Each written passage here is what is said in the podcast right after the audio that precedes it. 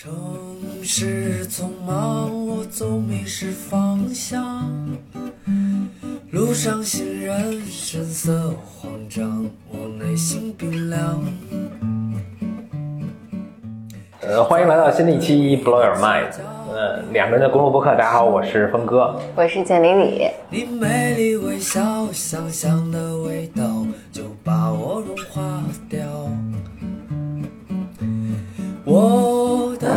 来了一位嘉宾，嗯，今今天来的是我的研究生同学，呃，小裴。啊，大家好，我是小裴。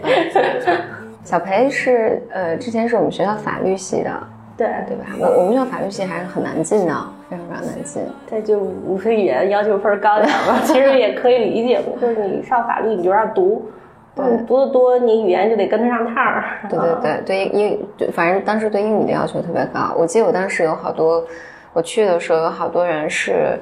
呃、拿了 conditional offer，就是要求他的雅思必须考到七点五，好像是。呃，七点5五是 unconditional offer，七分是 conditional offer，啊，啊，七分以下。然后我是我考两回，一回是七分儿，然后上两个礼拜语言课，我妈说给家省点钱吧，再考一回吧，我就又考了一回。嗯啊好像是那个你你必须那那就是最后是要达到要考7.5要到达到七点五才能呃才能去读法律系，所以那个时候我记得我认识一批人，都是最后的雅思成绩没有到七点五就转学了。啊，是就转就是就是语言班就转了是吗？对对对，他们哦就就转去了其他就是要求更低的学校。哦嗯，所以我那时候一直对法律系有一个有一个印象，就是你们你们那个门槛儿特别的高。嗯但七点五也是到学校拿了课本一看，就是每个单词儿都认识，串起来都不认识主。要法律的那个英语还跟咱正常说话的英语还不一样，就就算英语是母语的，他看这个也非常懵。对，一句话写五行不带逗号，对对就不知道跟哪儿喘那口气。是嗯对，嗯，那么小飞介绍一下你的那个呃经历。啊，我其实经历还蛮简单的，就是毕了业以后，哎，其实还没有毕业，我那时候 UCL 考完了试，就是大家不是考完了以后，圣诞节之前考完的嘛，然后再等半年下毕业证嘛，我那时候就回来了。你本科学的也是跟本科学也是法律啊啊，但只不过我本科研究生学的都是偏海商那一系列的。OK，啊嗯，但是工作以后跟这个事儿就一毛钱关系没有了。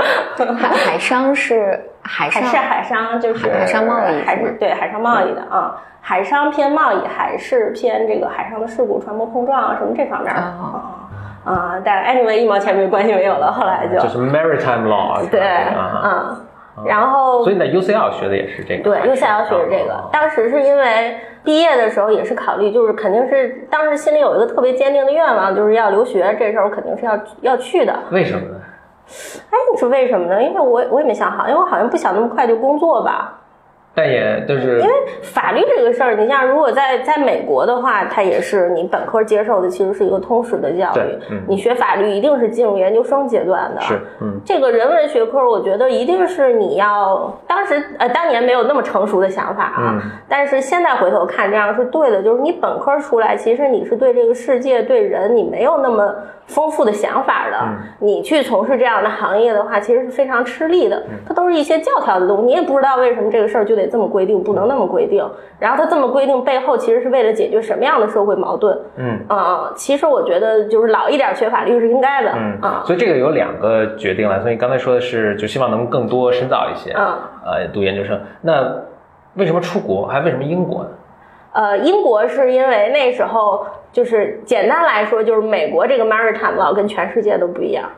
哦，这是为什么？对，因为英国它是从大航海时代，所以整个这个航运界的规则，你可以简单的认为就是英国人定的，定的这个 rules。老老祖宗他们是，对，就是可惜咱们郑和那个时候没有对写一套法律。出来，咱们都是施恩惠及天下，跟嗯。然后那时候也觉得，就是说，既然要学这个，肯定让他上他本源的这个国家去学，觉得这个可能会更好一点。也确实是，如果那时候你去看。呃，上课的时候有很多东西，我觉得我是本科听老师讲，我没学明白的。嗯但是到了那边儿，就是老师通过一些，他不是那种倾倒式的把这些理论教给你，他是在课堂上带着你思考这件事儿。嗯其实慢慢的对这个事儿的理解会确实比清哦，你就明白毕业了，我们在我们在学一个什么事儿。嗯啊、会有这样的这样的感觉。我觉得这个过程其实也蛮好的啊。嗯，回答完了。嗯嗯嗯，没有。哎，我刚说哪儿了？啊，就哦，毕了业，毕业就去啊呃，毕了业没做了一个不完全不一样的对然后就回来就找工作嘛。嗯然后那时候，但是回来的时候其实找不着工作。嗯，那你回来还蛮早的。我回来很早，我比所有人回来都早，以至于我我进公司的，我进律所的时候，很多人都问我说，你到底是来上班，你还是来实习的？嗯嗯嗯，因为我那时候就是在那边待着，说实在的，我也不是那种特别，就是特别闯式的那种。说第一，我我我自己有那个本事，我去面试，我得找一个当地的 law firm。其实你也不允许，因为你没有在那边接受那边的法律基础教育，你读的就是个老流氓。啊，LLM，其实你是你是缺失的。哎英国也有 LLD、JD 嘛，他们也有嗯 LLM 和 JD 的区别吗。有，但是它好像不叫 JD，叫什么？我我我现在有点记不太清了。嗯嗯嗯但 anyway，反正你就是很很很那什么的。你如果在那边想读的话，我现在有点记忆很模糊，好像你首先你自己要读两年的课程。就是补补上他自己本科的那些基础教育基础的法学教育，嗯嗯然后你还要签到一个律所，然后做两年的实习吧，好像是，这信息不准啊，总之，这个路就是道路漫长，道路非常漫长嗯、信息不准，我现在有点记不太清了，就算了啊、就就算了，早点回来上班吧嗯啊、然后就找了一家律所，因为那个时候其实本来是想，就大家都想学什么就做什么嘛，嗯。啊、但是你知道零八年就经济危机了，嗯。但是我觉得就是海上贸易航运，它其实是一个在很前端的一个行业就，它它可以更好的嗅觉到这个经济危机已经到来了。所以他是最先受到影响啊，甚至提前受到影响。对啊，然后你就找不着工作是啊嗯，然后就那就投呗，就是你所有的律所你就去找呗，对吧？最后找了找了进了一家国内还不错的律所，但是当时他说，其实他也是在一个拓扩张的过程中，他那时候问我说，北京这儿可能不行，北京要么你做劳动法，我说我劳动法一毛钱都不知道，我说我这做什么劳动法啊？那我们深圳深圳呢有有一个做这个公司法岗位，你去吗？我说去呗。啊，我没去过，而且那时候有好多同学回来，他们都在香港。啊，对对对，后来不是他们回来比我晚，但是当时确实很多人都想去香港，因为香港从法律制度上跟英国可能更接近一点嘛。对对对嗯，所以我说离同学也近挺好，就去了，啊，我想起来，我记得你在深圳待了几，待了两年。嗯嗯，但是深圳那两年，我真的我觉得是我人生当中就是从毕了业以后到现在为止最黑暗的两年，太可怕了。就是，哎呀，怎么说呢？哎，说起来有点心中阴影，要被唤醒了的感觉。嗯，是工作忆上的。这个工作本身问题放一边儿，但是我觉得当时我的 senior 的态度，就因为我现在也基本上到了一个 senior 的那个那个 level 了嘛，我再回去看的时候，我觉得他对我的态度可以称得上是那个词儿叫什么？bully，嗯，嗯。霸凌，职场霸凌，对。职场霸凌，嗯。就是一个是就是我那个时候我印象特最深刻的一件事儿就是我不能有一点小错儿，这个小错儿可能甚至不是说一个我这个事儿传达到了客户的那种小错儿，你就比如说今天我发邮件，我的字体可能没有调一致，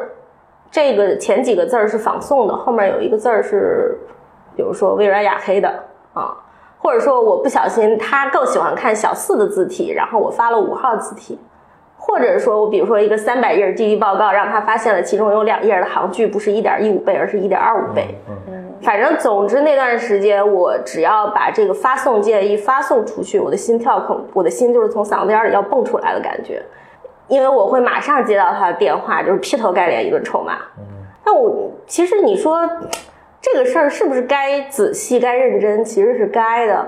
但是我觉得那个那个反馈的态度，就让你觉得人生很无望。嗯，嗯，那觉得特别想死，就觉得自己好烂呀。但是我真的没有办法在一个三百页的报告里头一眼就刷出来好剧不一样，我也尽力了。但是他能啊，他能，他能。我哎，我我我我我听这个还挺有那个共鸣的。我觉得就是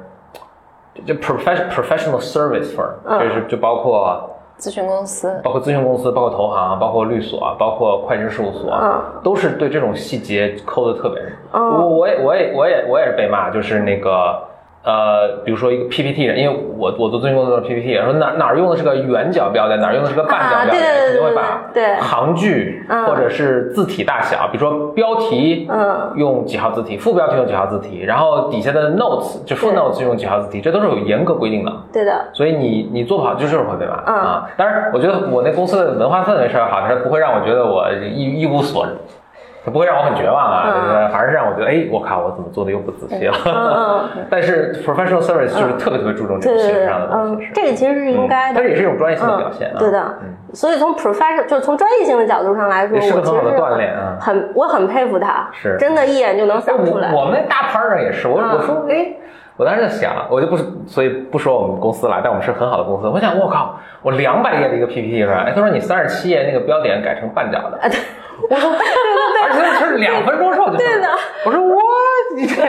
什么这能力实在是太令人炸！而且我们当时特别崩溃的是，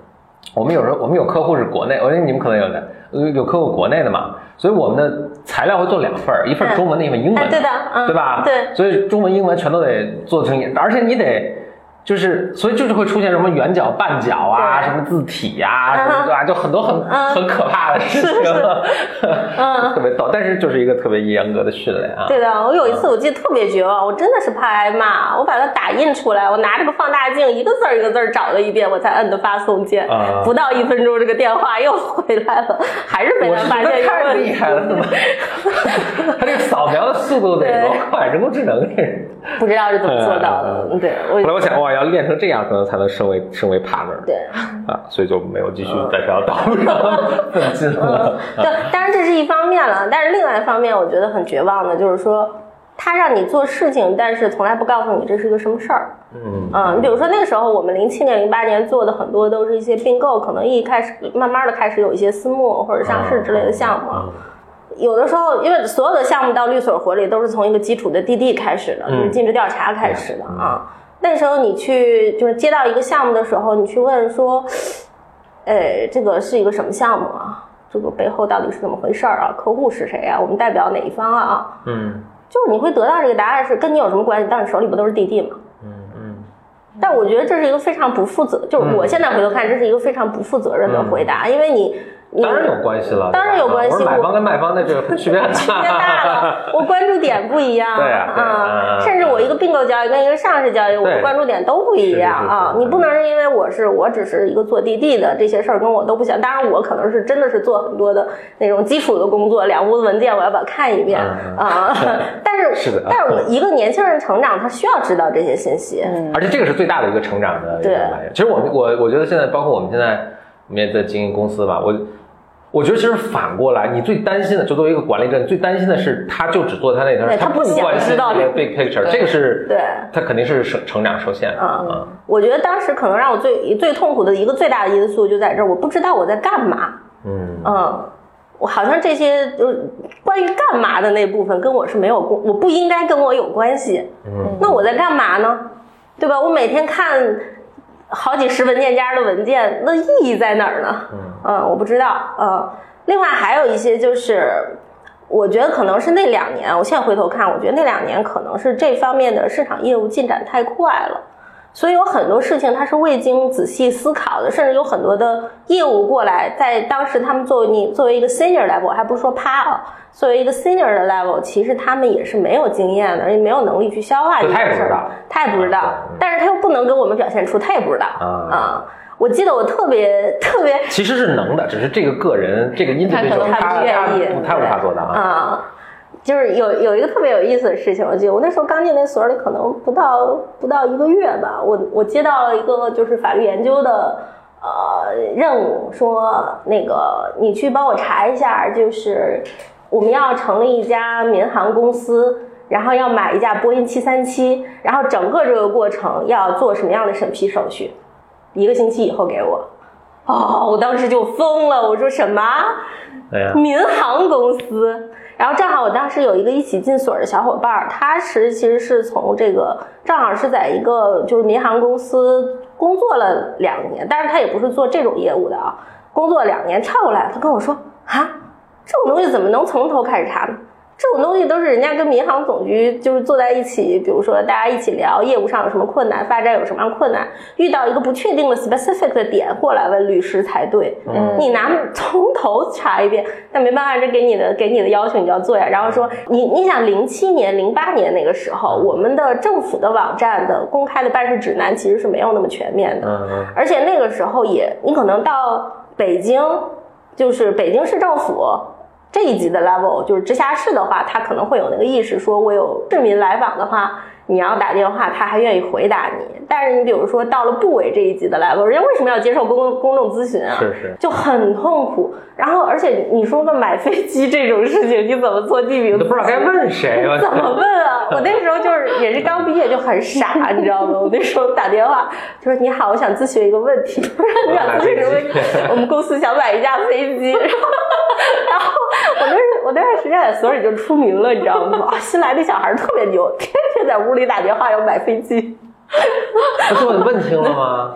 就反正做出来了，做出来以后 就通过打电话，不是你当上查，嗯查完了以后你打电话去验证你查的对不对。就是网上这些信息也还是有的对，因为它办事指南没有，但是它法律是有的。啊法律跟办事指南有的时候中间会有一个 gap 啊啊，会有一点不一样。但是它的它之所以定制这样的办事指南，它的背后的因一就是背后的缘由，它的它的依据一定是法律。只不过法律没有那么具体，比如说你要证明你这个东西你要提交什么材料，嗯这些东西可能跟办事指南之间是有差异的啊、所以你是可以，其实你还是可以查出来一些东西。我我听，如果做这个，是不是另一种做法？就是你找一家哪家民航是以前买过飞机的，里面约找谁出来一起喝个茶，说你给我讲，对的哈 前辈给我讲讲。但是显然不是一个刚进所的小孩能做到的事情，嗯对不对？你应该通过 partner 之间的 network，对你去做这样的事儿。嗯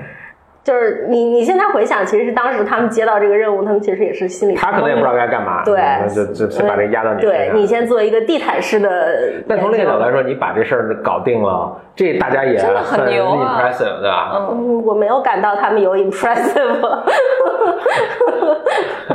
OK，嗯，但是确实是一个很好的锻炼，嗯嗯，是一个很好的锻炼。我这跟我当时，嗯我当时那个，我就就是就有有 parallel 类类似的。我当时要我们要呃有一家外国的这个呃反正公司吧，想在国内开始呃想想进入中国，然后他想在中国开那个连锁药店。呃，说 不直给我认识，说在中研究一下中国怎么开连锁药店。我我我了个去！我就就是约各种，也是打各种电话，嗯然后约那些什么中国连锁药店的出来，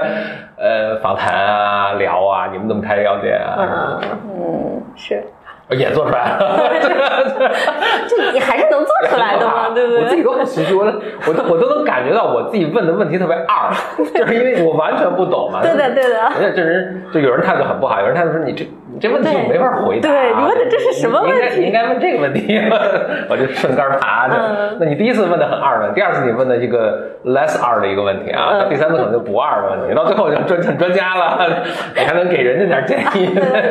嗯，但实际上我觉得这个东西对对我自己是，虽然那段时间是很 suffer 的，但其实这个经历啊，就是是不重重复的这样问这样的工作的话，就不靠谱的工作撂到你脑袋上，其实对你后来从业的时候是有一个很好的训练。是的，嗯嗯是的，嗯，因为我我其实这儿想插一句，就是我原来上上一家公司，就是你知道。最近这段时间，可能现在已经有点过了。再早再早个半年一年的，人工智能很火，然后大家研究那个车联网啊、自动驾驶啊，这个事情不是很炒得很热吗？是我们作为一个传统企业，那时候大家这个这个热词儿天天都在你的邮箱里飘来飘去，但是其实大家心里是抓瞎的，不知道这是什么东西，嗯或者说。同样在说一个车联网这件事情，在不同的人嘴里说，它其实背后的 implication 是不一样的。所以那个那个时候呢，我就自己也是好奇，到处查到处研究。我说车联网到这底是跟你工？作有关吗？还是你就是纯兴趣？嗯，跟工作有一定的相关，但更多的是我自己背后的研究。因为你工作其实只是冰山上露出来的那一角，你如果想做那个的话，你不用研究后面这个，让你做什么做什么就好了。嗯让你写个 memo，你写个 memo，对吧？嗯让你写个意向书，你写个意向书。嗯啊，哦，但是你后面你冰山下面这个东西，你能探究到多少？跟你你这个 memo 的质量是能体现出来的对。其实肯定是能体现对，但是这个 sadly 就是这些东西其实是。就是你自己当然觉得收获很多，你把这个事儿看透了，但是真的说对你写出来那个东西，别人会感受到多少，会 appreciate 多少，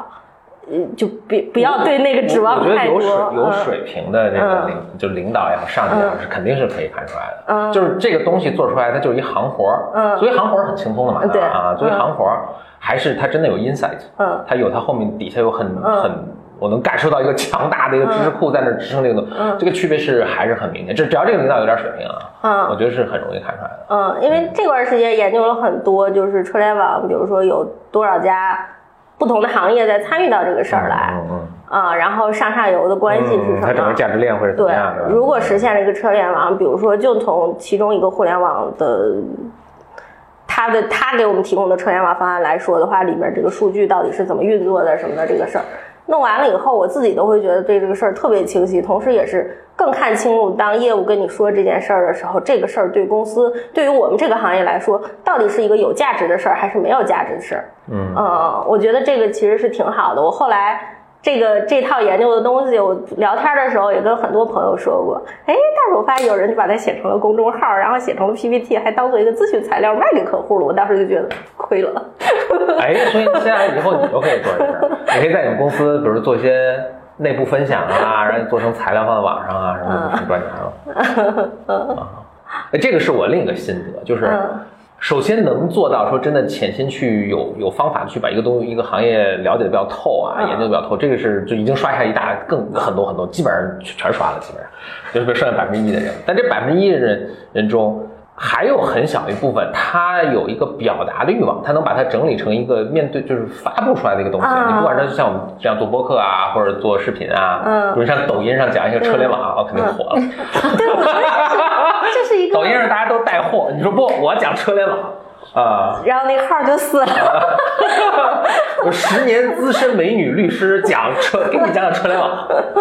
抖音给点流量。但我但是我确实是你说这个对，就是想表达最后一步啊，这个 last mile，这个其实也是也特别重要，嗯嗯，也特别重要。这这对我来说还是很大的一个 step 这可能是 forward。你下一步的那个什么，所以来到我们播客上，这就是第一步。嗯，我下下一期你来啊讲讲车联网。等等你等你抖音号做出来之后，我给你宣传一下。哎呦天哪！嗯，但但这这后面这一步也是这个啊、特重要啊，就不能这个锦锦锦衣夜行，对吧？我穿特别华丽的衣服，哎，大家就看了。对，这这个我还真的需要很大的心理建设的过程。但那我觉得你你你说的这一步，因为我觉得我记得最近我们正好在和一个也是比较资深的做啊、做营销的人在聊的时候，他也提到说，就是这些营销的这些东西，包括经验他他非常资深，然后他但他有提到说，就是呃，比如说行业内有有这本书出来，这个书里面写的呢，其实是。反正就是说，这百分之一的人其实都是有经验和懂的，但只有这个人把它给嗯。做成一个书给弄出来，嗯于是这个人就在媒体层面上变成了这个行业的领袖。百分之一有百分之一了啊！嗯对对对嗯但但我觉得这一块儿，这这个真的是也是要训练的，就是你就是真的从从小就跟你学一切东西一样，都对是要学。你要从小训练你的表达能力，这个表达就是写作啊，或者是公众的啊，演讲、啊。从中年和老年开始训练也可以，反正都可以做得更好。就是你有这个意识，是然后你喜不喜欢？有人喜欢，有人不喜欢。对，我我的我对这个的一个 framework 是这个呃，你的呃能力组合，就说我光比如说我法律特牛，然后英语特牛，这都是能力，但是你的能力组合越 diverse，越来自不同方面，你这个、你每添加一项你的能力组合，这个每每画一个 checkbox，你的这个机会都翻倍。嗯你比如说我就是这个，我就对这个车联网了解特好，那我这是一个特别重要的技能。哎，但是我比如说我英语又特别好，那我又翻倍，因为什么？因为我可以接触到海外更先进的资料，哎，这个就翻倍。然后我比如说我做演讲能力又特别好，把这讲出去了，那肯定又翻倍。嗯那最后比如说大家这个，比如我在这圈子里有点小名气，比如说车联网他们想做一个，比如行业想做一个大会，想请一个人发言，可能专家有挺多，大家知道你是。就是大家对你的名字最熟悉，然后见过你讲东西，相信你这个讲，那肯定是选你去。你然后你机会不就翻倍了吗？就是大家就更多人知道你，所以你你的技能组合每多一条，你的机遇就会翻倍啊。所以你多个你整理个三五个在一起，你想你的机会就是别人几十倍。嗯嗯嗯，或者我觉得它其实不同的所谓刚才什么英语啊也好啊，什么法律什么这些来，我觉得它都是在 skill 层面的东西，就是技能层面的东西。但实际上，你如果真的是很有能力的一个人，其实你是在这些技能的底层，你是有一个流动的能力在里面的，它其实都是相通的。叫可迁移技能。就是就是你学就就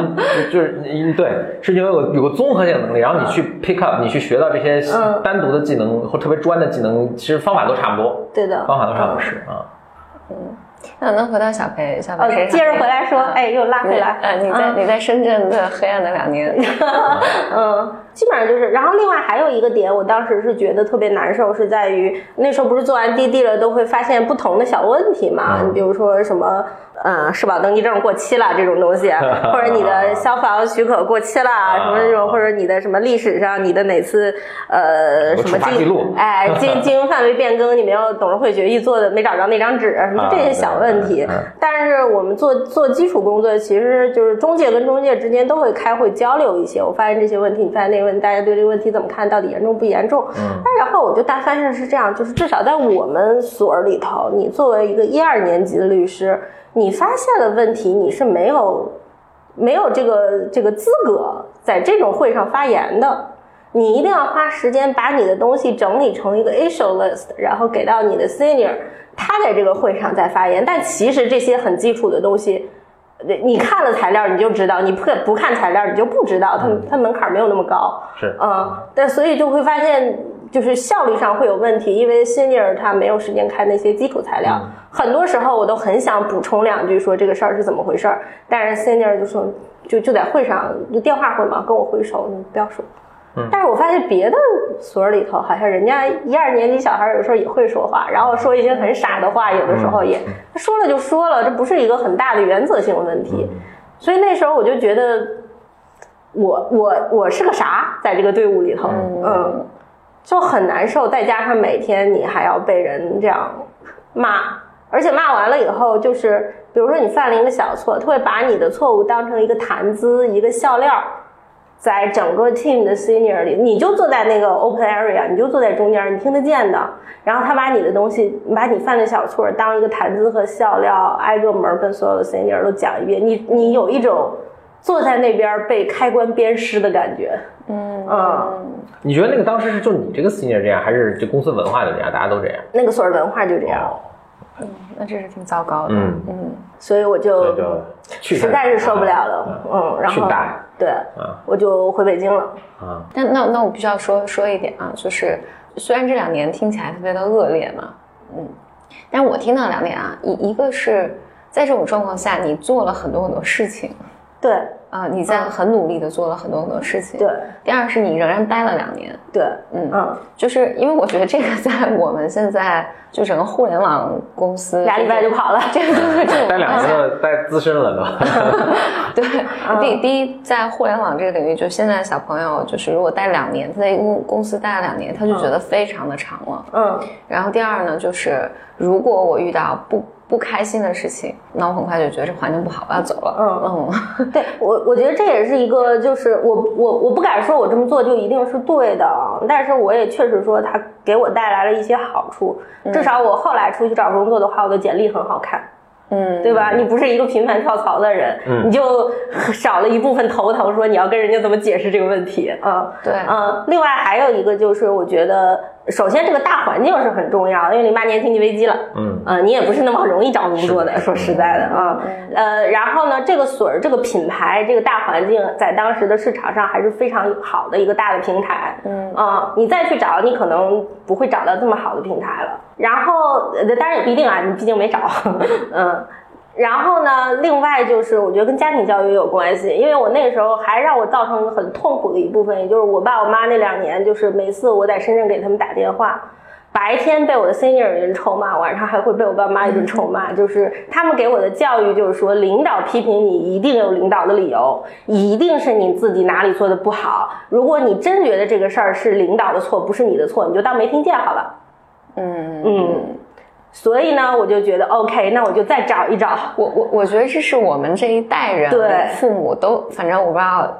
bro 方的父母是怎么样，嗯。反正我觉得我，反正我的家庭教育也是这样，就是如果就是在工作中你不爽，反正肯定是你的问题，嗯啊因为别人都能适应嘛，为什么就你不能适对，应？为什么就你不爽？嗯，对对对，一定是你有问题。嗯，如果你真的是就是遇到一个不好的领导踩狗屎了，那你为什么要 care 这件事儿？你你不往心里去就好了呀。对对对对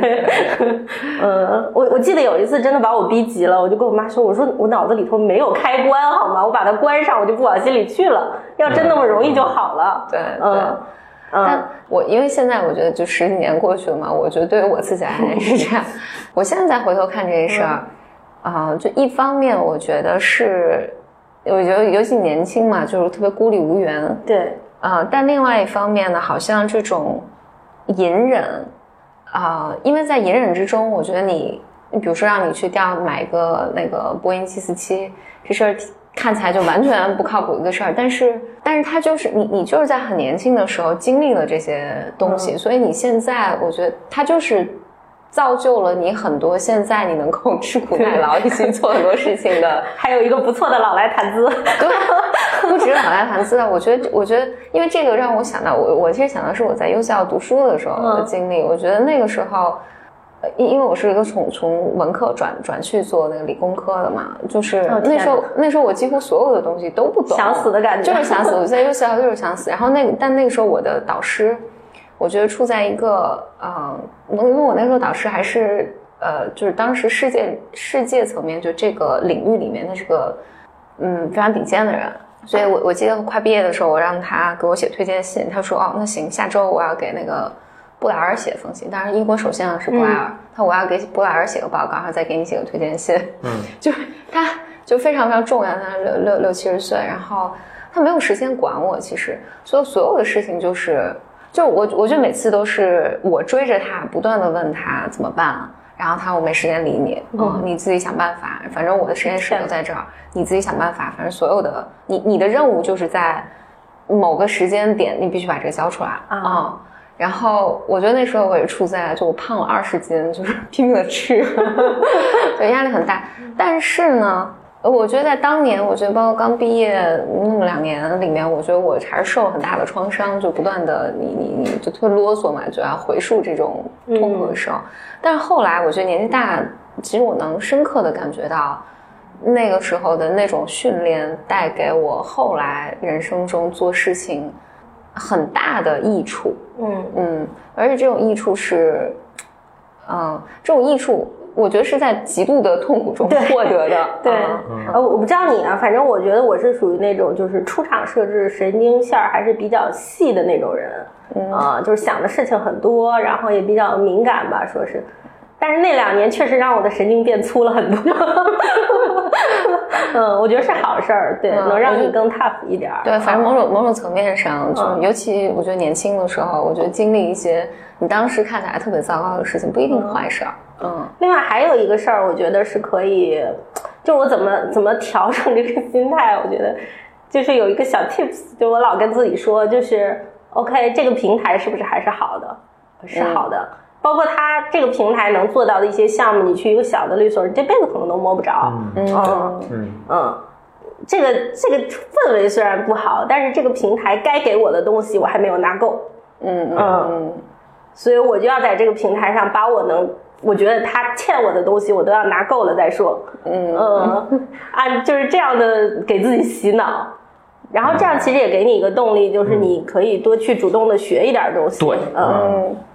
我我觉得这还是已经一个很很很级别很高的一个思维方式了。就是我不知道，比如说你你们当时进去的时候，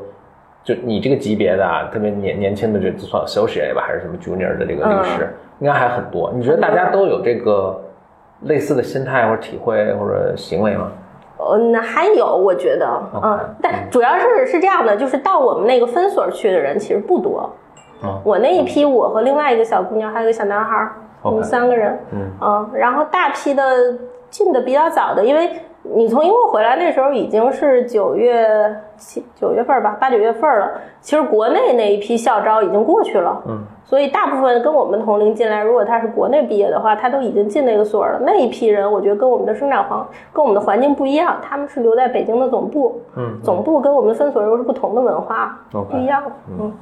OK，那所以接下来你就两年过去，对，然后我又回北北京，回北京又待了两年，但是两年这还是同一个所吗？同一个所，但只不过是我回了北京。但是那两年有一个特别好的契机，就是我当时在回北京跟的这个合伙人，他有一个那个客户，客户当时他是那个也是一个很大的美国制造业的公司了，就是他的他的法务部就俩人，一个老板带一个带一个下属二人转，然后下属怀孕休产假了，所以他就没人了嘛，想从我们这儿借调一个人过去，啊。然后我就在那儿工作了一段时间。哇，我觉得我喜欢当法务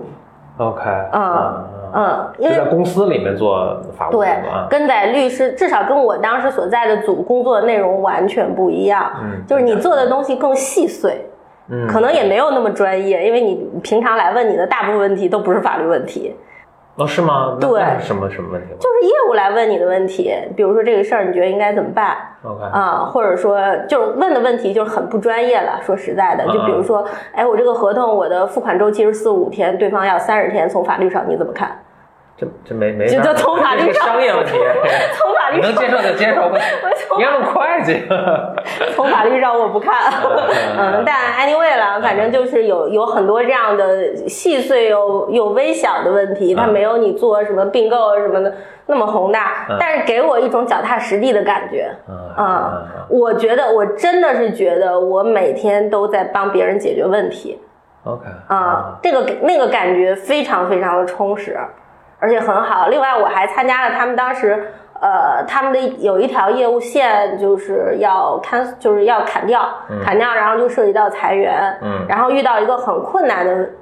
case，就是一个女职工，因为五十五岁退休嘛，她那时候已经五十二了，嗯差三年就可以那个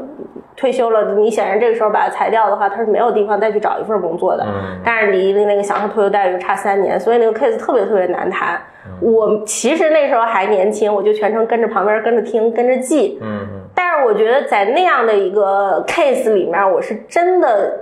就是直接感受到我们的工作对别人的悲欢离合是有实际的影响的。嗯呃，我觉得那种感觉真的是特别的踏实。嗯，所以可能我觉得是是是 personality 的问题。我觉得我更喜欢这方面的工作。就怎么说呢？就是你做那种大的东西，包括现在有很多就是呃很多公司他们做就是冲在一线的业务，比如尤其是跟互联网接触的，他们会有一种一种很很爽的我在冲浪的感觉。我在这个商业浪潮里头翻滚，我觉得我很我很厉害。做大 case，做对大并购、收购，嗯然后嗯，但是我是更喜欢就是在海边感受一下脚底的沙子硌不硌脚，所以我觉得那个那个让我感觉，我说我不干律师，我要我要进公司，我要当法务，不想干了。然后你就从对，然后就我就出来了，然后我就去找找这个公司投简历嘛啊。其实那个一二年，其实市场环境还挺好的。我那时候我觉得北京市场上大的这种外企的公司，五百强上、五百强下的吧，反正你听过名字的，我基本上都面了一大圈儿。机会还是挺多的啊，嗯而且大家对于这种没有跳槽过的，然后又是很好的律所平台出来的人，还是挺喜欢的。所以你当时是等于在那家公司第一家律所做了四年，四年多，四五年的一个时间啊，嗯。就一直在同一家，一直在做，嗯，我觉得我们当年的稳定我们当年的同学们，其实你如果看的话，其实大家第一份工作都做很久，除非他出来自己单干了，嗯。自己创业了。我觉得大多数、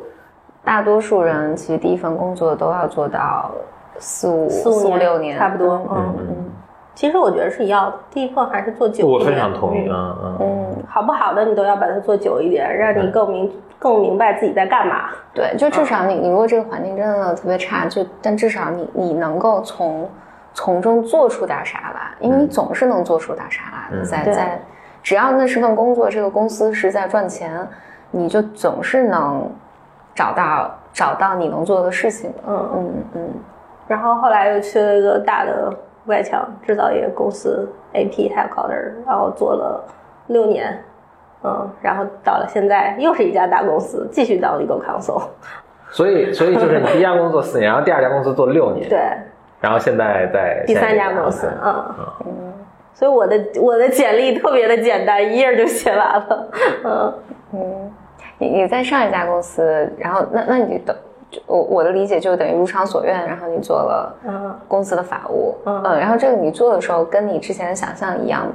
上家公司其实还是有一点儿 surprise 的，就是，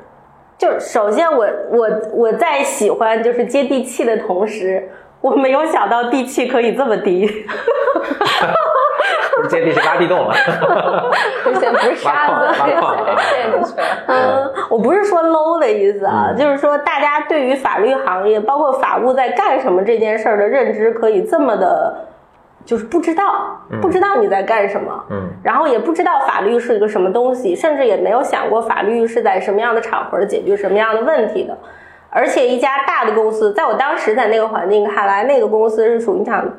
它已经有一百多年的历史了，你可以想象那个机构有多臃肿，它的流流程有多复杂，然后人浮于事。我觉得就是倒台前诺基亚的那种感觉吧。嗯嗯，嗯，然后所以呢，但但我不需要说，因为我知道是哪家公司，然后嗯他但他们其实还挺好的。对，但是那家公司呢是非常养人的一家公司。就是我们以前说的，呃，资本主义大锅饭。哎，我，呃，我我其实跟你有一个非常类似的经历啊，就是嗯比如我们以前做管理咨询，嗯一个呃呃很常见的一个做法，就是也是你跳到就是以前做咨询嘛，是乙方，然后提供这种服务型的嘛，你也跳到甲方去做一个管理者啊，嗯或者做一个 in house 的一个做咨询啊，大家跳的一个很大动机也是就是哎。呃，也一基本上往这五百强公司跳嘛，嗯就是工资压力没那么大，然后就就收入也还可以，嗯然后很轻松什么的嗯这样，但是人浮于事，就对对对就大家就去挑吃嗯资本主义大锅饭了这种啊，但我当时那家公司有一个好处呢，就是我那个部门的领导，嗯是一个非常非常有能力的人，而且也是非常想有作为的人。嗯，但是你能知道，在这样的环境，你想有作为，其实你也很痛苦的。哎，所以他为什么会比如说加入这家公司或者做很久时间呢？他如果想做事情的这么，嗯他真的是很久了。我们我们在我们在背后都说他基本上生是这家公司人，死是这家公司死人，就是真的是很爱这个这个公司。是。当然这是他他自己的问题，嗯。不管怎么样，他给我们的一个一个 guidance，一个一个印象就是说，你做事真的一定要认真，嗯。一定要很讲究，而且你不要说我做完就是一竿子买卖，做完就完了。你每解决问一个问题，你都要把它做成一个对你，你可以去 review 一下你怎么解决的，公司制度上有哪些漏洞，或者哪些的就是呃部门之间合作还可以更好一点儿。甚至我们这次怎么解决问题，是不是要做一个 memo，我们存档，下次遇到同样的问题，就是有很多这种好的工作习惯。嗯嗯，所以我觉得这个六年对我来说是一个极大的提升，就是关于就是 take ownership。嗯，嗯，就是原来你也可能就是因为我本身我觉得出厂设置就是一个特别较真儿的人，比较 take ownership 对，但是这个较真儿呢，其实跟 take ownership，我觉得当时还没有那么那么明确这件事儿。我只是就想把这件做好，可能有点像你原来说有点有点走另一个极端，就是这个事儿，我觉得就应该这么做，别人就不能不能不按照我的方法做什么时。候哎，有一期节目里面对你说你怕走走另外嗯，但是但是我我在那家公司，其实让我更多的了解了，就是说大家不同的专业背景，甚至不同的国籍的人在一起开会的时候，想的事情那个 gap 真的是比马里亚纳海沟还要深。嗯。嗯，所以你不可能说有一件事儿你觉得应该这么做就是对的，往往你多听别人说了以后，你你想的也不是对的，嗯，你是错的，嗯。嗯，因为有很多你其实有学法律的人，他都大多都有一些强迫症儿，嗯，哎是嗯，你想把一件事儿做到逻辑上的一个完美，行都不行啊，完美啊、逻辑上的完美，流程上的完美，但实际上商业社会就是不完美的，啊是嗯是，所以你怎么去就是更好的 compromise 这件事儿，我觉得是有了很多的思考在里面。另外还有一些很多就是。我我知道，就是现在作为一个大公司啊，就是很多人都会从大公司出来的人也会很诟病这件事儿，就是说大公司流程太多了。我想做的事儿，我为什么就不能做这个那个？我要跟一圈人开会才能做下来。但是实际上，大公司会做一个很好的样本，就是说，你要想你在协调，比如说，咱不说多了吧，两千人共同完成一个商业目的的时候，怎么是一个最 efficient efficient way 让大家就是朝一个目标走？嗯其实这是流程很大的价值在里面。嗯，就这个流程里面其实积累好多智慧的啊，对的不是谁凭空，当然有些可能是啦，就我就想出来一个，对。但其实很多都是，比如说哦以前犯了什么错误，嗯。或者以前在 review 说我们能怎么做得更好，然后加了这么一条，对的。啊所以它嗯。逐渐慢慢积累起来，对当然有可能积累过多，对你看到的是一个一百年以后积淀下来的东西，你当然会觉得特别冗长、特别无聊，嗯。但实际上，你要背后的去想，你你你能接触每天接触流程的这个过程当中，你不要总觉得它是很烦。你要想这个流程是为了解决什么事儿而存在的，这个事儿背后的忧虑是谁的忧虑？是股东的忧虑，还是你这个部门你的视角的忧虑？其实从这个思考的过程中，你是能学到很多很多的东西的。嗯就我觉得这可能就是一部分所谓的公司管理经验。嗯。嗯，可可能有点沾边儿啊。嗯嗯嗯嗯我我们前一阵儿做了一个，就是我们听众 Bimer 做了一个一起读年报的一个活动。嗯像像我以前学 MBA 嘛，所以可能读过年嘛，但没有很细的读，嗯所以我们这次很细的每一句都读了，真的。然后有一些这个就是法律上什么 disclaimer 什么的啊，我就很好奇，我就查，哎，这个为就是这很废话的一句吗？你为什么？我一看，哦，说这是一九可能一九七几年，当时出了什么法规，大家要加上这一句，嗯。然后为了保护比如说那个公司的什么利益，嗯。然后呢，我就会更往前看，说一九七几年为什么会出这个事儿呢？因为一九七几年很很多人起诉公司啊，嗯。搞了一些这个呃有的没的都去起诉公司，所以为了保护公司，那当时为什么大家会集中在那个时候开始去搞这些公司呢？你就会再往看啊，一九三几年的时候，嗯。那么首先那个时候为了保护小股民又出过一轮法律，但可能他矫枉过正了，然后保护的过度了，所以小股民就在那个段阶段集中起来，又去占公司的便宜，所以。因为他也要公司也要存活嘛，所以他就开始保护公司。所以你，所以你也一九三几年这都是一百接近一百年前的一个什么，所以你能在你看一百年过程中，它这个法律的环境随着这个投资人的变化、公司的变化、这整个这个资本市场的变化，它是也在不断调整。嗯然后你看到最后，你再看，哎，其实它也就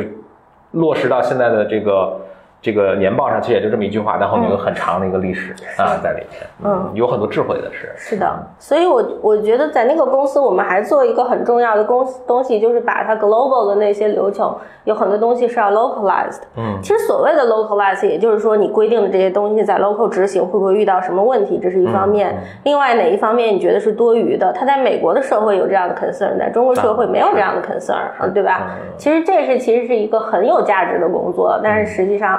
你你如果是在日常业务当中，你会觉得这事儿一点都不出彩，但实际上它其你是可以从里面学习到很多东西的。嗯嗯嗯，他完全没有说啊，我做了一个很大的 deal，我做了一个 PR announcement，这这多出彩，他没有。但实际上，我觉得这样的工作，其实你从里面获益是更多的。是。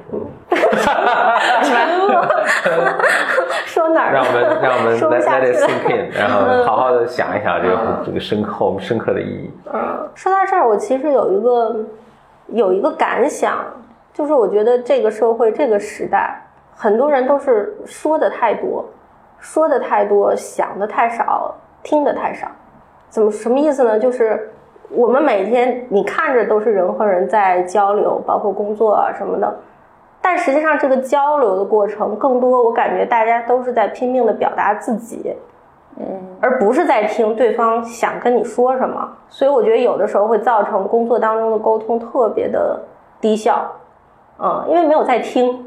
嗯。嗯，我也觉得就是对于这个这个快节奏的社会造成的对一些事情的价值上的取舍，或者价值上的序列吧，是我觉得不太，我我不太舒服的，因为我觉得很多更基础的、更琐碎的工作，其实应当被人看到，嗯，而且它的价值也更大，不是你天天建筑报端，或者是大家都在公司里头说要发邮件 announcement 这种特别大的业绩，那个才是唯一值得被大家认可的。我说认可啊，不是那种，就是你知道大公司有的时候大家为了企业文化也会做一些那种小的奖励来肯定，但其实你知道，其实大家心里都不是这么想的。嗯嗯嗯嗯。但是当然有这样的有这样的动作的公司，就会比没有那样的公司嗯已经已经不错了很好啊已经很好了。嗯，但是我是觉得，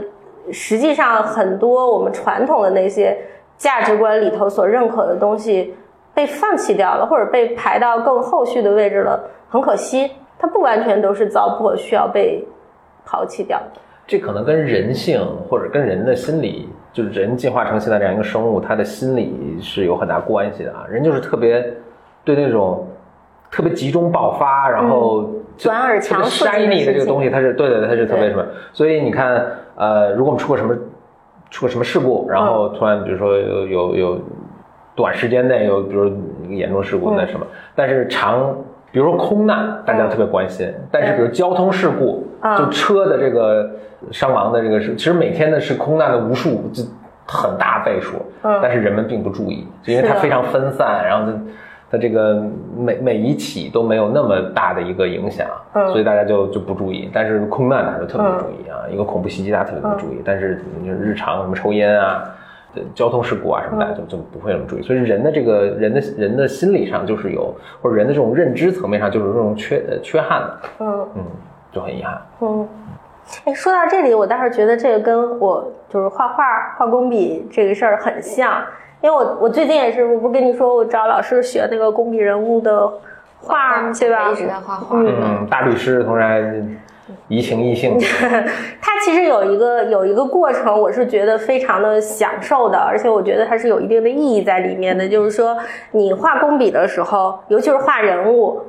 你的第一遍就是你每一遍，他们叫薄层多染嘛，就是你可能上了一遍颜色，你去看那个颜色的色碟儿，你几乎都看不到这个颜色的存在，很淡很淡这。就是就是对。化妆时候的 foundation，对的，就是就是 foundation，你说对，就是上粉底肤色的时候，叫叫叫什么？这叫？嗯，粉底，粉底。底啊，我每次都是放一点水，然后拿毛笔最尖上的那两根小毛啊。挑一点颜色，擦着你就你能能想象那个有多淡。就几乎看不见啊。对啊，，但是那个淡呢，是让你，比如说你上到第五层和第六层的时候，你那个人物的皮肤会放散发出一种很温润的，真的跟化妆是一个道理。对所以 foundation 是有道理的是的，啊嗯，它跟你一遍上到位就是不一样。啊。所以我觉得为什么有 connection，就是说我觉得很基础、很微小的工作，实际上后面蕴含着是有很深刻的作用、很深刻的意义在里面的。是，嗯比如说我们做互联网，我们做产品啊，嗯我顺便说一句啊，简简单经理在招聘资深那个互联网产品经理，你看做产品，它就有很多设计的东西在里面。最好的设计是什么？是是你感觉不到它有任何设计，嗯，对吧？所以那 foundation 你也看不到，但是它 make a difference，它它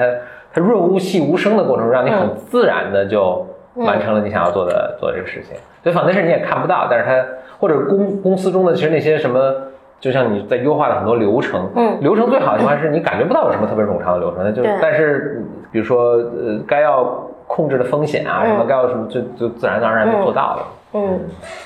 对的，有些很小的东西，你去仔细琢磨一下哎，它其实是很有意思的。是比如上次有有一个同事问我一个问题，说，哎，为什么我们在系统里头给供应商建档，一定要供应商提供营业执照，还得加盖他们的公章啊？是啊，啊人家不都是已经扫，就是邮件之前我都知道他是哪家公司了吗？对，为什么要有这么一步？其实它很小的一步，嗯，但是你自己背后去想想，如果首先你拿到这个公章，你其实是应该核对一下。我们现在国内的企业在那个公开网上公示信息，你都能查到这家公司，你可以去核对一下，他说的事儿跟这家公公司营业执照写的事儿对不对得上号，嗯对吧？这是你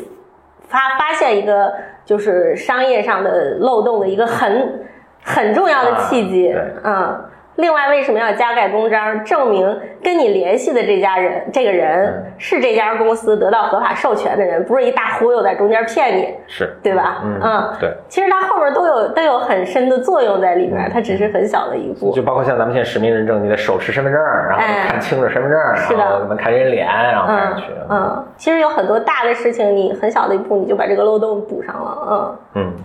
哎，所以又说回到这我为什么做法务，其实事情很小，但是后面有很多的实际的意义在那儿。嗯。嗯，但我在工作律所工作头两年，我真的不知道我写一百份滴滴跟写二百份滴滴有什么区别。嗯。嗯。嗯，哎，我我我我有关法律，一直想问一个这个行业，想问，像你刚刚提到说你刚开始工作，就你学的是海海洋法、海上法海上法啊，所以比如说你学什么和你最后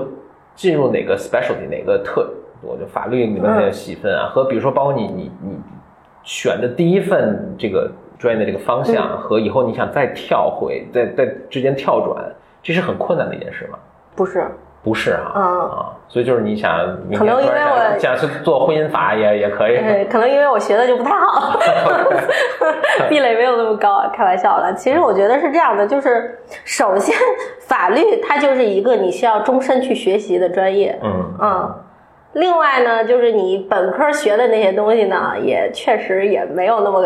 那么有用。反正也是在工作中学的啊。对，都是在工作。本科其实你你不管本科、研究生教育，你其实我我倒觉得最有用的一个科是法理学。嗯，它告诉你法是什么东西，法律是什么，它是为什么而存在的。另外再就是一些基础的，比如说民法学上面的一些基础的理论。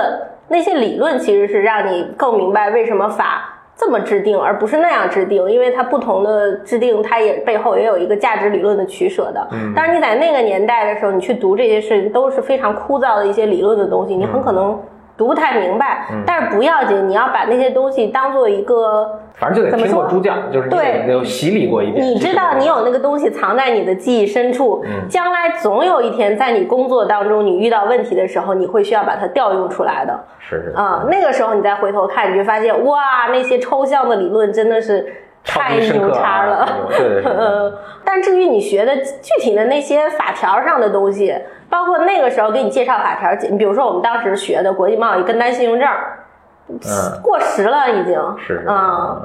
对吧？但但是那些东西我觉得真的不重要，背后你要建立的一个所谓的法学的思维，你的逻辑思维，这些事情其实是你在读书过程中是需要被训练出来的一个东西，那个反而是更重要的，嗯。就这样就会避免你在工作当中的时候，老板跟你说一件事儿，然后你提出一个反问，老板念头说：“我靠，怎么扯到那儿去了？你怎么会走到那条胡同里头去？”这种其实我觉得是一个逻辑逻辑思维还有待加强训练的反应。因为你现在成为 senior 了嘛，比如说你现你会怎么看待你现在现现在的小朋友？比如说他们犯错的时候，因为我觉得你你因为你现在 senior，你可能会看到很多当年。你的 senior 看到你身上的他认为的毛病，就比如说这个航天局不对啊，这种我觉得特不认真、粗心的。你你现在会怎么？我当然也会跟他就是提示他一下，我说你这个还是做的好看一点儿。嗯，分两种，我自己的小朋友我可能会更靠 tolerant 一点，但是律所的小朋友给我做的，我是肯定不接受的，因为花钱了。嗯，我自己的小朋友可能会对他更 tolerant 一点，因为我确实也觉得，你只要不是因为这个错误很大导致你的语义理解都有问题了的话，我会觉得，嗯，那好，那就那我告诉你，把它改过来就好了，也不是什么大事儿啊。嗯，你下次再犯这种错的话，那我就再告诉你一次，我也不会太烦。但是我比较比较愁，就是我也没有太怎么想好这件事儿，就是确实就是像就就像你说，怎么能 take the ownership 这件事儿，我确实不知道怎么能培养起来。我觉得这也是我我对我前老板特别佩服的地方。我觉得什么人到他手里都能培养起来这种意识。我真的吗？你觉得是他培养的，还是就是来的人本身具有这个素质？就当然他选人进来，他也会做严格的筛选。我们部门当年招人也是很费劲的啊。但是进来了以后呢，他会能迅速的培养一支，就是我们大家关系很好，价值观也一致，做事的方式也一致，这样很好的团队，我觉得这个真的是厉害。你是说不是你那个深圳的时候那个老板，是对我上上一家公司家公司的老板。嗯，我我这点真的是非常的佩服啊。我对这个事情稍微有点悲观，我觉得这个 ownership 这个东西，主人翁精神啊。嗯。挺难培养的，嗯啊，不太能培养，嗯啊，基本尤其是比如他来你这边工作，那至少已经大学毕业了，嗯，二十二十岁出头了，嗯，在这个时候还没有这个意识的话，我觉得几乎不太可能了。所以就是你招人，只能招人是的时候，这个严严格筛选，啊，或者发现不合适，赶紧的请退，嗯啊，这这东西实在没法培养，对。很挺是挺难的，我我觉得有可能会这样，就是那个呃，他本来有，然后你环境特别糟糕，他慢慢没有，被被消磨掉，就是有可能。但如果他没有，然后你想把他培养起来，这个都很困难。但理论上来说，应该也是可以的。你既然能把它消磨掉，你应该也能把它培养起来。呃，那不一定啊，那就是比如说呃呃，你说一个人能长多高，可能是基因决定的。那你可以从小给他这吃的，就不给他吃饭，他肯定是长不高了。但是。这个本来就长不高的，你给他使劲吃，它只能横着长了。太恶毒了，嗯，是吧？就是他这个，我我我我我不知道，不一定是基因了，但可能是比如说他童年的生活，是就是他这个上限是比较明显的。或者说这样，他可能达不到一百二十分，但是你可以把它拔的从二十分拔到六十分，能比现在的稍微好一点。对啊，这是有可能的。就或者说他表象那种，比如说你做工作的时候，你希望他能做出一个什么样的状态？比如这次回邮件回的不好，下次回邮件的话，他能更考虑一下阅读人的理感受，这些东西是可以被训练的呀。我的感觉好像能，你能你能训练的是那个技巧性的东西，技巧性的东西，就是你下次这个行电句你要做的更好一点，但是他没有办法举一反三，嗯。嗯。就是他没有办法理解为什么我要把这个做的好看一点，然后下就是我换一个文本，我呃我也下一次可能调颜色，它又调的不一致了嗯，但他没有看到说你的颜色不一致跟你的行间距不一致是同一个问题，造成了客户的阅读困难，嗯，或者造成了客户的一个不满意。人家孩子也说了，你也没给我举一三反三的工资。哎，我觉得这反过来，你得会举一反三才能拿着工资啊！你不能我先给你举一反三工资，然后你没做到，我再给你撤了，你肯定那你更不愿意了。反三反不了，反个二还是可以的。就是，哎，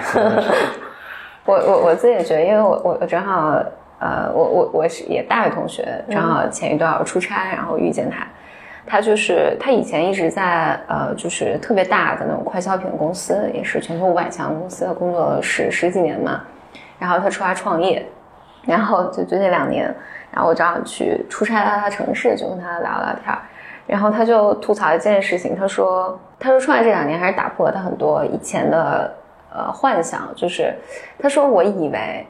他因为他以前的无论学习环境还是工作环境都是还是比较好的环境吧，他然后就开始创业之后，他说我以为人内在都有这种上进的愿望，呃，愿意为愿意学习的愿望，呃，继续成长的愿望，时刻准备着那种，对对对。”发现并不是这样的。是极少数人。对他出来之后，他才发现这是极少数嗯啊、极少数人才有。他他非常非常的痛苦吧，就是在在适应这个的过程里面，有我觉得有的时候这是管理的问题，嗯，但有的时候呢，确实是你挑选。就是如果大家你如果认为每个人进来他都是有那个 ownership，就是这个 ownership 是可以培养的，就我觉得你这个必然是失望的，我觉得不是这样的。但我不知道为什么，那就是人跟人不一样嘛。那是嗯嗯，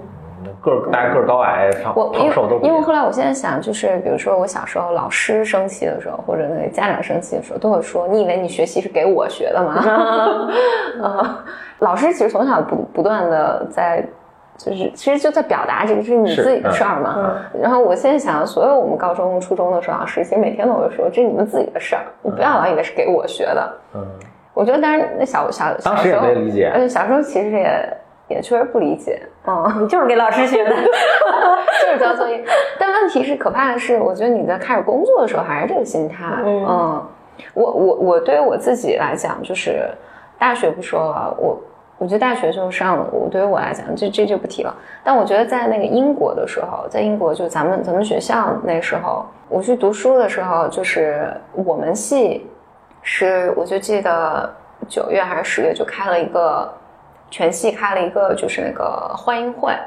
然后欢迎会的时候就，我们系是就把那个全年的所有的那个 schedule 全发给你了，然后就是你，他写的很清楚，十一月几号，比如中午十二点之之前要交什么 paper，然后你什么什么什么，就是他全年的这个 deadline 全给你了，嗯，之后就完全没人管你了，包括那时候，因为我们要做一个课题嘛，研究课题，然后这个课题也不会有人分配给你，他就说这有个 list，反正全我们所有的研究所的那个 professor，他们包括他们现在手下的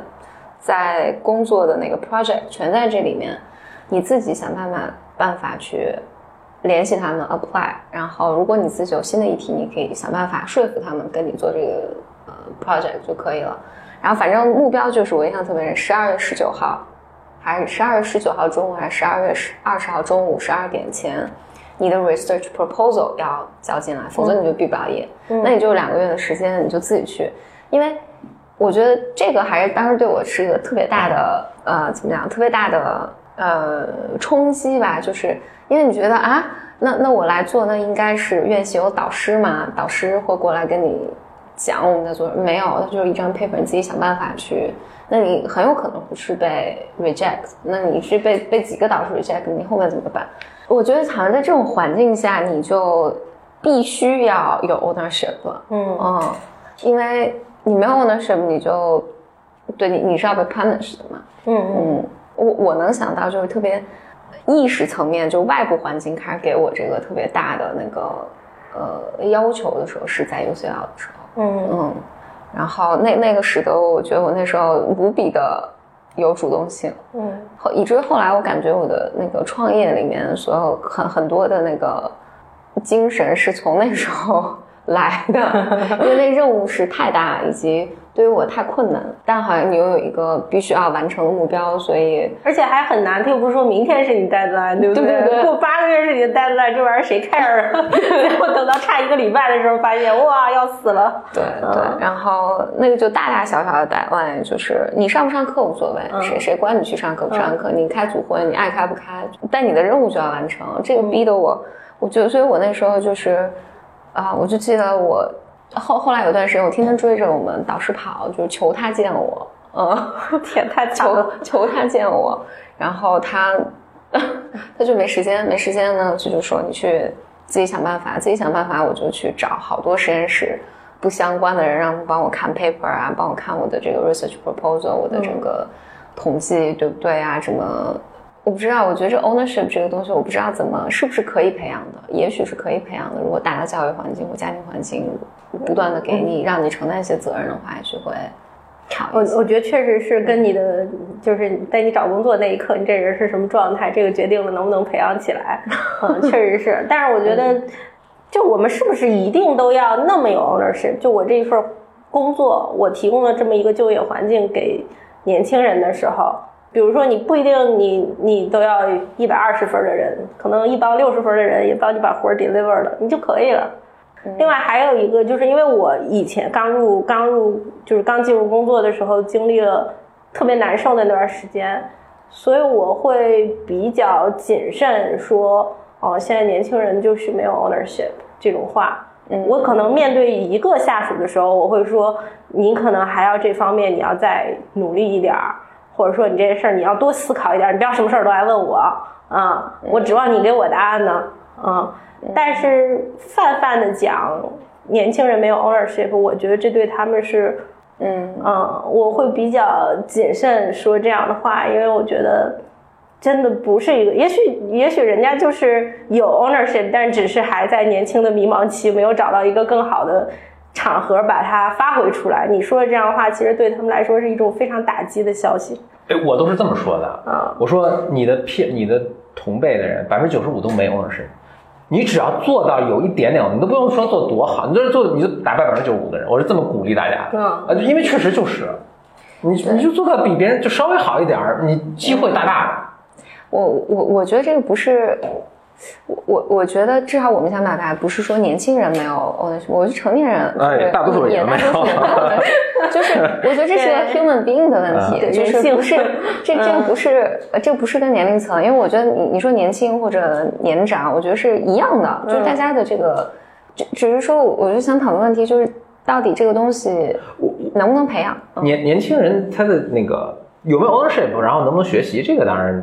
那你你就培养的。我觉得一个很大问题是，他不是没有 ownership，但是他有 entitlement。我不能举一反三，但你得给我什么样的工资？嗯然后你给我们工资，咱每一笔 if when I'm happy，我会试试能不能。那没关系，反正在你 control，你不给就好了。对啊，那就是这这个那就没法培养了嗯啊啊！就是你不你你你可以没有 ownership，但你那你也不要有 entitlement，你什么都应得。嗯，就 no one own 你一个 good job，对的，就你没有社会不欠你一个好工作，欠社会不欠你每年涨多少工资，对社会不欠你任何 anything，我我自己而而赢得。我自己现在看也是这样，就是说，不是说你几个人好，大家找工作组成了一个团队，大家之间就必然有这种 trust 的，就是你在我下面，你可以帮我工作干好。其实你做一个 senior 坐在上面，你自己心里也是非常不确定的这件事儿。所以我我能确定这个活儿交到我手里干成什么样，但我不确定你能干成这样。所以我一开始真的就只敢给你一些特别小的琐碎的周边的事儿干。啊，嗯，因为而这个 trust，对，但是你要表现出来说，我这个事儿干好的同时，我还可以干更多啊、甚至他，甚至你都不是靠说我一定要有一个机会做，因为你显然还没有这样的机会嘛。你可以通过你日常多跟你的上司去交流，有些事儿我有一些想法，表达出来。对，表达出来，其实这就够了。至少你表达了，证明你脑子在这上面转，嗯，而不是说我把这活儿干完了，我到点下班儿背包走了。就你就说的特别对，就是你你说 OK，那就是就特别普遍一下来，就是哦，让你多干点，哎，这这是 not in my job description 啊，这不是我不是我工作啊，嗯你这你都 pay me enough for it，那真就很困难了。对就你你其实是在所有对所有机会去说不。对，或者这就是你的选择，那你要接受它，你就永远在一个初级的岗位上。远做这个，对啊。对啊，你可能你的人生的重心就是家庭，你也可以，是但你不要觉得你这么做，你因为如果这样给你的 promotion，对其他更用心的人对就是对啊对啊对吧？啊嗯嗯我我观察到的有时候一个糟糕的现象是，比如说我刚我或者我作为我作为一个 senior 的这个感觉，会是，比如说你在你这个职位上，我来了新的项目，我都不会给你，嗯，我觉得这就是比较糟糕的状态。为什么？因为我是我我肯定是只要有项目来，我肯定是想给到能干的人的，而且我很希望你们就是其他人能把这个 take over 过去嘛。但是如果这本来就是你的职责，嗯，比如说假设说你是一个编辑，嗯，但是来了这种写稿子的任务，我想了想，我觉得还是自己来吧啊，还是自己来吧啊，嗯 或者我要不然调一个其他人过来做这个事儿，我觉得这个就是非常非常糟糕的状况。但我观察一下，在什么情况下，比如来了项目，我想想这个人我没有办法给他，多半就是他第一在他的工作里面他没有展现出任何的主动性，嗯呃，然后他在 他在和其他，比如说其他部门来跟他对接的时候，我如果听到一那么一两次，就是其他部门找他对接的时候，他说：“哎，我我现在手上工作太多了，这个事儿，或者他用特别巧妙的方式就避开了。”嗯嗯，我觉得有的时候年轻人会觉得我这么做，这是其他部门来找我，我你都吃亏了啊，我吃亏了，吃老对大亏了。我嗯我我不想干。嗯，你认为老板不知道，老板早晚都会知道。对的啊、这个嗯公司就是所有人都知道，比如给你个活儿，就是他那个那个什么，那那我之后就不会给你任何新的东西了。嗯，那那当然我还会考虑，那你这个位置，我可能就我肯定不愿意留你嘛，那我肯定希望一个更那个什么的。所以我觉得你在工作中你做任何决定都是有代价的。对的，嗯嗯当你年轻没有经验的时候，你你不知道你在付出什么样的代价。就当你拒绝了一个，啊、就你的获利是很明显的，我今天五点下班了嗯啊，对吧？但是你你的代价你是你是不知道不的。知道的啊嗯，更好的项目不会有你。你你说这点，我觉得特别，就是我有这样的感受，就我曾经也这样，就是说，因为法务部是一个非常的神秘的，在公司别人不知道他在干嘛的部门儿，然后总会有这样那样的问题，就是当人家想不到这个问题该问谁的时候，你就来问你了。嗯我觉得这是个法律问题，来，你帮我解答一下。嗯有一段时间我是很愤怒的，我说这什么法律问题你都来找我。嗯后来就是很快这个时间过去了，我当时就想，他要能把法律问题想明白了，还用你？嗯，对吧？你的价值在哪里？对对对吧？对对对，嗯对嗯，对，就就就是这样，对吧？就是这样。因为我观察到，观察到一些小朋友会觉得，我现在手上活儿就很多了，你你再给我新的，我 take 不了，嗯，觉得这个事儿我做不了。但我觉得这种状况下，你仍然是可以给对方提供一些思路的。对的，就并不是说你做还是不做，但是你有积极的愿望帮助他，我觉得这样，嗯，大家就下一次新的机会来还会愿意找你。的。嗯，你哪怕最次最次，你还能给他提供一种情绪价值，让他知道有人跟他一块儿讨论这个事儿。对对对，啊嗯。然后，如果你稍微多 take 一点点东西，我觉得当你手上的，因为你你必然会对，比如整个公司的运营或者其他部门在做什么，你就会有新的想法。嗯，你在你的工作上，你的本职工作上，你的想法就会变得更多。对的嗯你变得更多，你就更容易，就很容易在你的工作上变得更出彩。嗯我觉得糟糕的地方就在，如果你不去主动的，就你你第一你不主动的 approach 公司其他部门的这些呃 request，然后别人来找你的时候，你说啊，我确实可能真的 literally 你手上工作很多，但是你说我也不打算，我不 open 嘛，我不打算和和你那个什么，那你最终就只能你的工作就越做越小。对的，嗯嗯然后实际上，如果你多往外迈一步，很快就是你有一些新的想法，公司更多的资源就会配给你。嗯，我觉得糟糕的是，就年轻人有时候就年轻的没有经验的小朋友，或者有些就是成年的这种人过来，就是啊，老年人一样，对。更可怕啊！啊。年轻人的 一直没长大。啊。对对啊对，只是从年轻人长成了 老年人。啊，然后上来就是还没有年轻人可爱啊。我，对对对。不是他给公司造成的毁灭性的影响更大。对，就是你你你上来就是你要给我配人，嗯，嗯，这些都应该别人做，嗯，都不应该我做，对，嗯这个就非常非常的要命。另另外我我我我想补充一点，就是就是在你年轻的时候，这个其实对你来说是就是对你自己成长来说，其实是一个很好的 window。就是你不可能在一家公司你什么活儿都接触过，嗯，但是这是一个很好的契机，让你去了解一下那些不该你负责的事儿，你都他们都在干嘛。对，嗯，而且也不是说你接了这个问题，这件事儿的 KPI 就落到你脑袋上了，对不对？对嗯，我觉得有想法的他都会去，就是就包括我们现在就是我也以前在公司做过什么，你就会看到就是那个有想法还一进来。就中午约这个吃饭，约这个吃饭，哎聊聊大家，就尽可能摸清楚大家这个工作在干什么，公司有哪些部门，公司哪些部门赚钱，哪些部门就是对吧？这都很重要的信息。嗯啊，然后就所以好的项目都会，大家都会先想到他什么，嗯然后他这个每他也都愿意多承担，机会就越来越多。嗯啊，你过两三年，这这这这个差别差别太大。嗯然后结果那些就是什么都整天推手推手啊，排这拒人千里之外，然后嗯自己也不想多什么，然后最后哎，就是这些人最后会来说，哎，公司不给我发展机会对，啊。嗯所以这也是为什么我我也觉得这第一份工作你真的不要不要跳槽太频繁，就是如果你误打误撞进了一个真的实在不好，可能可以跳，那你你跳两三次不要再跳了，就是如果两三次还没跳的好，那你自己判断有问题对吧？对，你要跳你你要因为别人去了解你，去信任你，你刚开始可能只能打杂啊，那我怎么可能把最重要的工作给你对吧？对，那了解你、信任你，知道你的能力，知道你怎么跟你沟通，这要需要一段时间。你了解这个公司什么什么资源什么的，那也需要一段时间。说实在的，头半年、一年，可能你都在干这个事儿啊，嗯然后你才有机会有更大的空间，有创新的机会，提出的东西你才别人才会那个愿意听采纳。我们有碰到那种招进来人也很 junior 嘛，那我们就坐下来先给你一个那个很简单的活儿，呃，那确实可能是很简单的活儿，但我说很清楚，就是想看看你的工作怎么样。哎，干两天，第三天过来不干了，说那个这是实习生干的活儿，我我想跟你峰哥聊聊战略上的问题，哎呀妈呀，真的啊真事儿。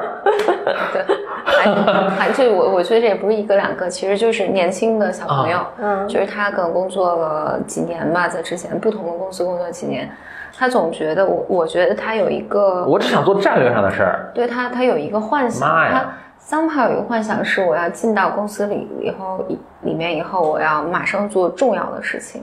所以他看不到，就你刚才说他看不到小事情的价值，嗯，呃，但实际上真的是一件小事情，我觉得人马上就能看到你的价值，嗯。哦，真的是，真的是啊，这样，你你那么能干，那你做这个东西肯定比得比实习生做的好，对吧？对，那你展现出来你实习生做的好就完了。对，而且不，而而且就是问题是，比如说一个小活儿，senior 人做肯定比实习生做的好啊。senior 人，因为你你拿这个，你很快，这等于是你刚进公司，我给你个材料嘛，你你能马上拿这个东西去和各个部门流转了。你说我要做这个小事儿，然后那我你你你的思维方式和实习生肯定是不一样的嘛，你做出来的东西，你肯定是带来你的新的思考，以及在这上面你就能生长了嘛。但你说这就是个实习生干的活，我不干，那我只能觉得你判断力有问题，对吧？嗯，对是的，尤其是像呃呃，而且我觉得这个对于像我们这种万金油部门儿，什么都接触的部门来说，其实这是一个很很好的契机，就是在你跟你自己的业务交流的时候，你能不能用他们的说话的方式来跟他们交流？其实这是你一个学习的机会。你永远是在用他们能理解的方式跟他们交流的时候，你的信息才能被更好的传达，而不是你坐在那儿说一堆术语，别人觉得啊好烦听不懂，你就告诉 我你想说啥。这都是非常高高级的思维方式了。这还是想着说，哎我提升我的沟通能力，然后变得更有，成为更 effective、更有效的一个沟通者和这个呃职能部门。因为我这都很高级的思因为我觉。得这事儿很严重，因为我发现，尤其是就我遇到的问题是，很多做技术出身的人，嗯，哎呀，太真的是太难为我了。作为一个文科生，就尤其是在跟他们谈一些 IT 的项目，一些大和说到什么私有云的部署啊，然后说到这个架构啊，然后说到什么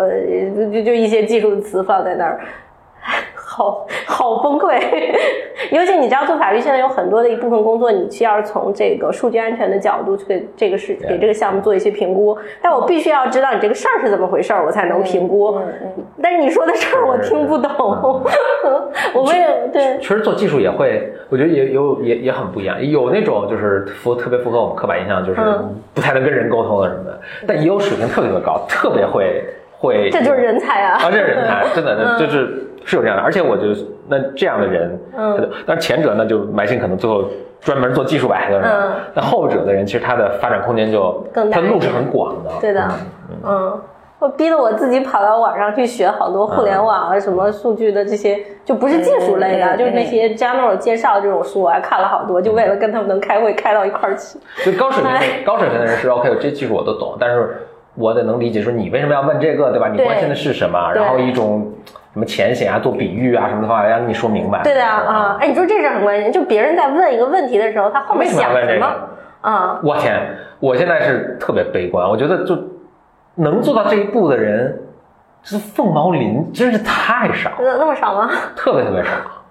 我我是我是在面试中有特别深刻的，我我问每一个问题他都不知道，就是不知道想问啥。真的是绝大多数人都不知道，不知道想。哎，但但你觉得会不会是？我我我觉得经验问题。嗯，经验为，因为我在这儿有一个感感觉，就是因为我刚刚创业的时候，就是我们见投资人嘛。我是真的不知道投资人问我每个问题，他在他到底在问啥啊？就真的不知道他背后是什么，所以他我我只能回答特别，呃，文字意义意义上他问我什么我说什么，然后而且我想表达的东西他也听不懂，他也不知道我为什么要讲后面的东西。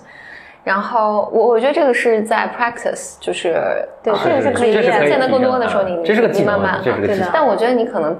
我我觉得刚才小裴说有一点，我觉得特别重要，就因为小裴在说说他跟技术沟通，然后比如说沟，因为技术这边其实是没有能给你什么你的抓手嘛，你你其实不太理解，但是小裴就自己去学习嘛。我觉得这个我努力过了，但是这个壁垒实在是有点高。但但我觉得这这个是，我觉得这个是工作上特别好的态度，就是因为我我有见到我们的这些运营。有一些同事嘛，有些运营，因为因为比如他跟技术和产品沟通的时候，他觉得听不懂有问题，所以他自己就去上课。他并没有因为说这是你产品的问题，你应该说一些什么我听懂的话，技术你应该说一些我听懂的话。嗯，他没有，他技术我觉得就是没有 entitlement，对，不是说这我应该被有这样的待遇，对吧？我自己去解决的问题。对，我觉得他他就会去想，就是我觉得他完全这种 ownership 嘛，ownership 就是。但是我这个事儿想努力的推进去，现在我就遇到个困难，这个困难呢，那我自己想办法嘛。那一个办法就是我好好去，我去了解技术的源，我去了解产品。所以我记得最最早我们有有一些运营自己就去学前端，他自己去写一些东西，他拿着或者去去学怎么画原原型图，因为这样他才能保障出来的东西是他想要的，而不是。而不是说这个责任就全在产品的技术身上，嗯，但凡这就是人才了。我觉得这就是人才了，就是你你你不是说你一定要能听得懂，或者一定要问出什么高水平的问题，但问题就在于你真是 ownership 去解决这个问题。你为了解决这个问题，反正你会做各种各样的事情呗。哦，嗯，就跟我就就跟你说，你去 买飞机，买飞机，以后以后买飞机会成为本节目一个，拿出买飞机的精神来。对，嗯，因为我觉得这个这个真的是你你要是能。我我觉得当时也真是年轻啊！你现在再让我去，比如说买买飞机或者开药店，我说这真是，我真的我可能会，我真可能会忍不住想把笔记本砸到他脸上，要现在 真的怎么能问出这样的问题来？真是年轻，也不知道觉得这个，也不知道这个困难度或者这个这个，你还以为是一个很正常的，出生牛犊不好，对对对，你你你没有这个基准线，说这 too much 了，这过分了，这工作第一个月试用期都没有过，我的个天，太可怕了，可能想以后每以后这个职职业二十年，每年都每天都在处理买火箭了。嗯，对，真的是。但我觉得可能职业早期你经受一些这些训练还是，不，我觉得很必要，真的还是很好的。所以我现在最终呢，我也很感谢，什么从怎么去开药店到怎么这个标点符号错误，我觉得这是一个很很很好的很好的训练。其实这个是这样的，就是说，如果你的工作环境是一个内资企业的话，这种情况你遇到不是太多，因为大家都是属于熟悉中国这市场环境的。实际上，你在一个外资企业工作，尤其是你 interface 是一些老外派过来的时候，这种问题还是挺常见的，因为他就会问你一些很泛的问题，说，哎，这件事儿在中国是怎么做的？嗯嗯。我觉得当时，呃，你你说这挺对，因为就我们当时经理其实都是都是外国人，嗯，还一个就是客户也是外国人。我觉得当时也确实是我没经验什么，我也不是特别能够，因为他之所以会问那么很泛问题，因为他不知道该问什么问题，嗯啊，你得帮助他，嗯，一起探讨，哎。不是你这个问题我很难回答，但我猜你是想这么了解这个的，或者你为什么问这个？是不是因为客户问了什么玩意儿？对，当然我要有那水平，我当时也不是那么 junior，对吧？我也不拿这份钱了。对的。我当时真的是很，呃，这你这什么都不懂啊。是。这这就是那老板问这个问题，那我就想办法去问那个，呃，尽力去解决这这个他 literally 问的这个问题。但其实在我那个级别，这已经就也很挺好的了啊。然后你你的随着你经验多。和你职责多，然后那你再关心更复杂的这个，或者你能再想更深一步，他为什他的动机是什么？嗯，所以，我我觉得这个事儿，我也觉得是我体会当中，就是职场当中很很重要的一个技能，就是说你怎么去解析一个问题，嗯嗯，把一个很泛的问题拆成无数个可以落地的小问题，嗯，这其实是一个很很重要的价值，你在你的职位上贡献给这家公司的，嗯，但是这是怎么练出来的？就是你。接过无数不靠谱的问题练出来的，对，就很问题是很很多人接了无数不靠谱的，还还也不见得练出来。我觉得还是要有一定的悟性啊，一定的你的以前的教育啊，什么你你你碰到的人的水平啊，这个才能才能锻炼出来。这确实很珍贵的一个能力。哎，我我我我想说，可能不是说有人经历很多很多不靠谱的问题，他还是不那什么，而是而是有很多人接了一个两个不靠谱问题，他 hold 不住。他他就没有这个，他后面就没有机会再接触到不靠谱的问题，而且就他没有机会，或者他躲避了以后就对对对，后面就躲避了这些，对对，你后面就没有机会再 practice。其实有时候你真的是接到一个不靠谱的问题，很多时候你第一反应是愤怒的，嗯，是你愤怒的来源是来源于你不会答，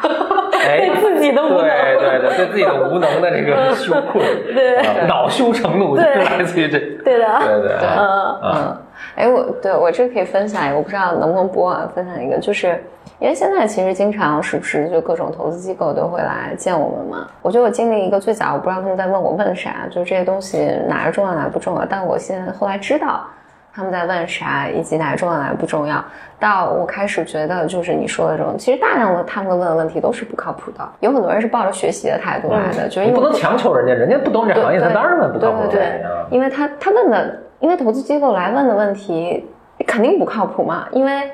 他他就不是做你这行业的啊，所以大家问的问题确实是你就啊就很生气。我觉得我跟你经历一样的那个感觉，就是后来我意识到，其实我应该想清楚，在这个时候我要干嘛，对，而不是我的我的工作不是坐在这儿我来我来回答你的问题嘛。我我我坐在这儿，我跟你开这个会，我是有诉求的啊。那我就努力把我的诉求表达好就好了。嗯，我怎么回答你的这些不靠谱的问题？因为我大概我我见了那一百个一百人里面九十个人都问这不靠谱问题，那我我得知道面对这个不靠谱问题的时候，我想说什么？嗯，然后我我喂给你什么东西？我觉得这这个时候就那个愤怒，就是像你说，其实那种愤怒，我老觉得我靠傻叉，就是为什么还问这种问题？你有没有做你功课？但。